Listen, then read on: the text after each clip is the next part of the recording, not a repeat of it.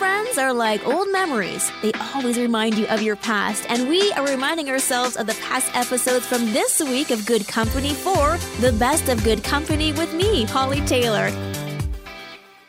I'm Holly Taylor. We're talking about those awkward family conversations, and it can be challenging. I've heard stories of friends who have been constantly asked about when they're having a child, and it's been a really painful journey for them. And so sometimes they give smart comments, uh, and people get the hint that that's not something that they want to talk about, or they get a laugh to diffuse the situation. But it can be challenging navigating family relationships and conversations. So, according to Psychology Today, there's a few things that we can do, like trying to avoid trigger topics or if you see someone else being triggered, be the hero and help them because then they're going to be more inclined to help you if you find yourself in a conversation that is challenging. Another thing to keep in mind is to be present and direct. Sometimes you don't want to hurt their feelings because they're family, but sometimes it's also about your own self preservation. And if they've crossed a boundary, just to say, hey, thanks for caring enough to ask. However, I'm not comfortable sharing that. Or this isn't the, the forum for this kind of conversation there's a lot more that I you know needs to get into. So just be direct and present, and that's challenging because that's a skill that we personally have to work on. But another great thing to keep in mind is that if someone is attacking you or making you feel responsible for something, maybe there's some kind of family drama, it's not always about you. It might be about that person. And if you can make that um, that shift in your brain like yeah they're attacking you but they're the one that's hurt. They're the one that's navigating a tough situation. It's a way of self-preservation and it's a way of just looking at the situation for what it is. You probably didn't do anything wrong. They're just hurt you know there's a million ways to do something that are neither right or wrong they're just different based on perspective and your worldview and i think it's important to remember that your way of doing things may not be wrong it's just the way you function best. And there's nothing wrong with that. And if they have a problem with it, it's not your problem. It's theirs. So healthy boundaries very key. Also talking to somebody about it. If you're really anxious or nervous about going to a family function this weekend, there are helplines that are 24 7 that you can call. Um, honestly, there's different people who have so many skills and tools that you could absorb and use and practice this weekend and just treat it like a practice, you fine tuning some of your own tools to navigate tough family situations. So if you've got some tips that have worked in the past, I would love to hear from you. I deflect. Awkward conversation, I just say something random like, I like cheese. Everyone's quiet. That's my mom's cue to say something different or me to say something different. I talk about the weather or the kids dancing or have you seen my new cat? Deflecting. Not always good, but works in a pinch. Lots of ways for you to catch us, whether it be through your smart speaker, your app, the My Joy Radio app, going online to our website, joyradio.ca, or by listening on the radio by jumping over to AM and then tuning to 1250. I'm Holly Taylor. This is Good Company. We're talking about the worst gifts that we have ever given.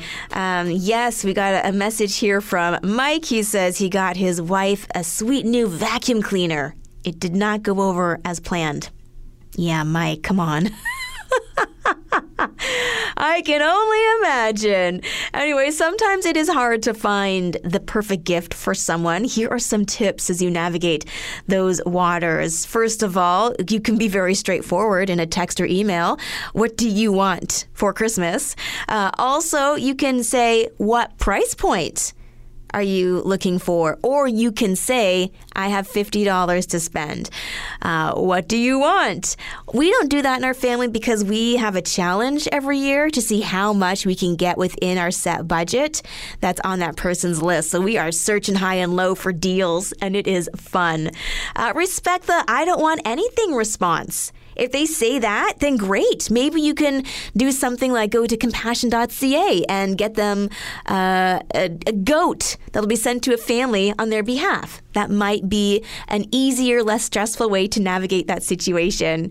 Uh, preserve the element of surprise. Yes. Uh, something else to do in having a good gift the surprise is half the battle. Wrapping it, having fun with it, because even if it's maybe something smaller or not exactly what they want, it's also nice just to know somebody took time and wrapped that gift for you. So there you go. We're preserving the element of surprise. We're being direct. We're setting budgets, and we are respecting the receiver's wishes. I'm Holly Taylor. We're talking about some of those things that have recently popped up, been invented, new habits we've created as an answer to some of the new situations that we find ourselves in. A message here from Mary. She says her grandkids actually all have cell phones now because of the no home phone situation. She said this is kind of odd. You're calling a 12 year old on their phone, their phone. yeah, not their parents' phone. Things have changed. Well, how about this? This. I love this. This is the answer to people who might feel a little lonely people who don't want to check out their own groceries. They figure, um, I didn't get hired to do this. Uh, I would like somebody to check out my groceries because sometimes it's hard. You're trying to read the codes and figure out the situation. Then you end up needing help anyway. So why bother go through all of that? Get the professionals to do it. They've done the training.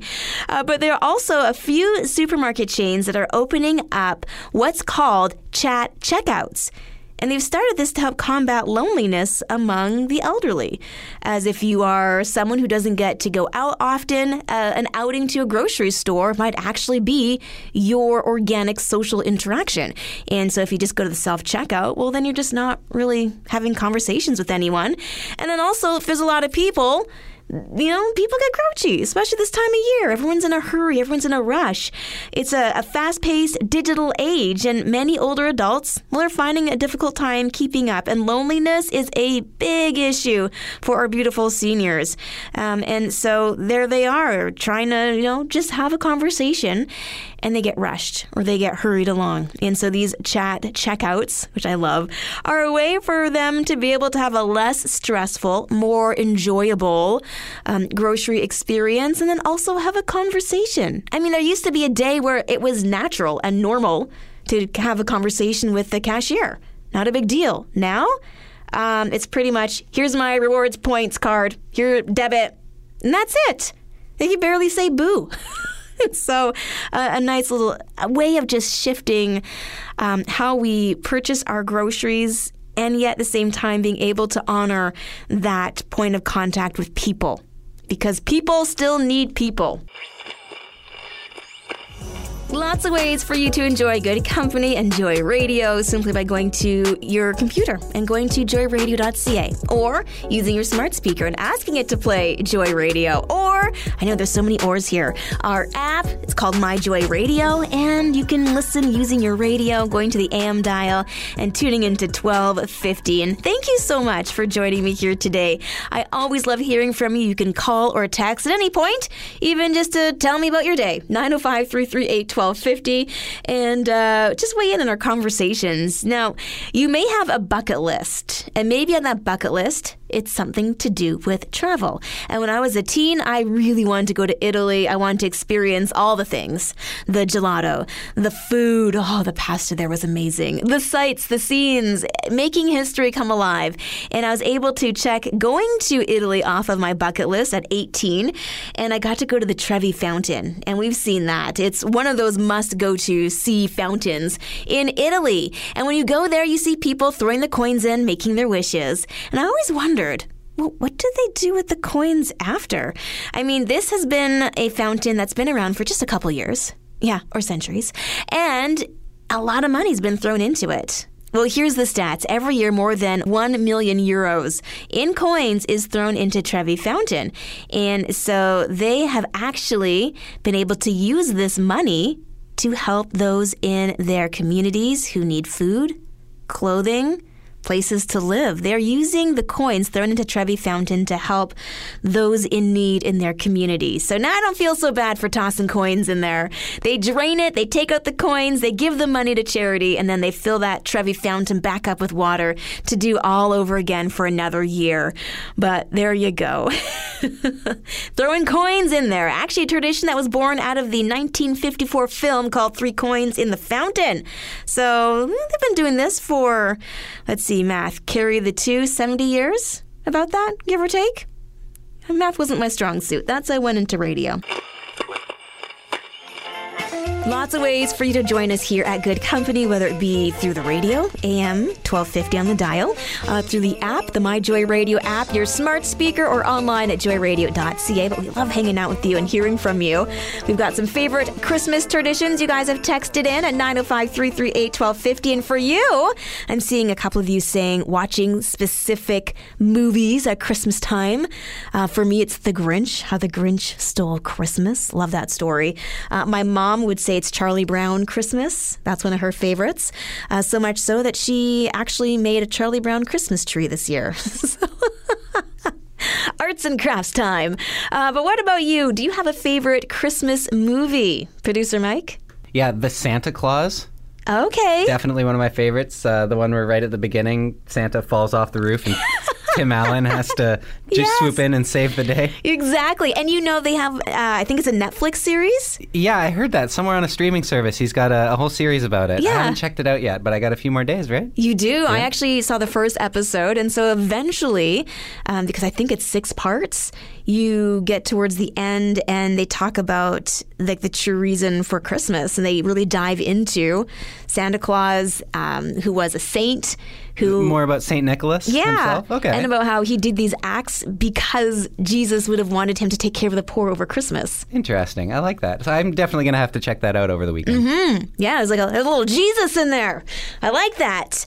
Um, something totally not Christmassy, but I think it was released at Christmas or around Christmas. The Titanic. Yes. Yeah, it was. I have a few friends who watch the Titanic around Christmas time, and I'm like, ah, spoiler alert. The boat sinks. exactly. But do you remember the mass debate about how Rose should have let Jack on that broken down door so they both could have lived and lived happily ever after? yeah, yeah, I remember that one. Okay, so fun fact.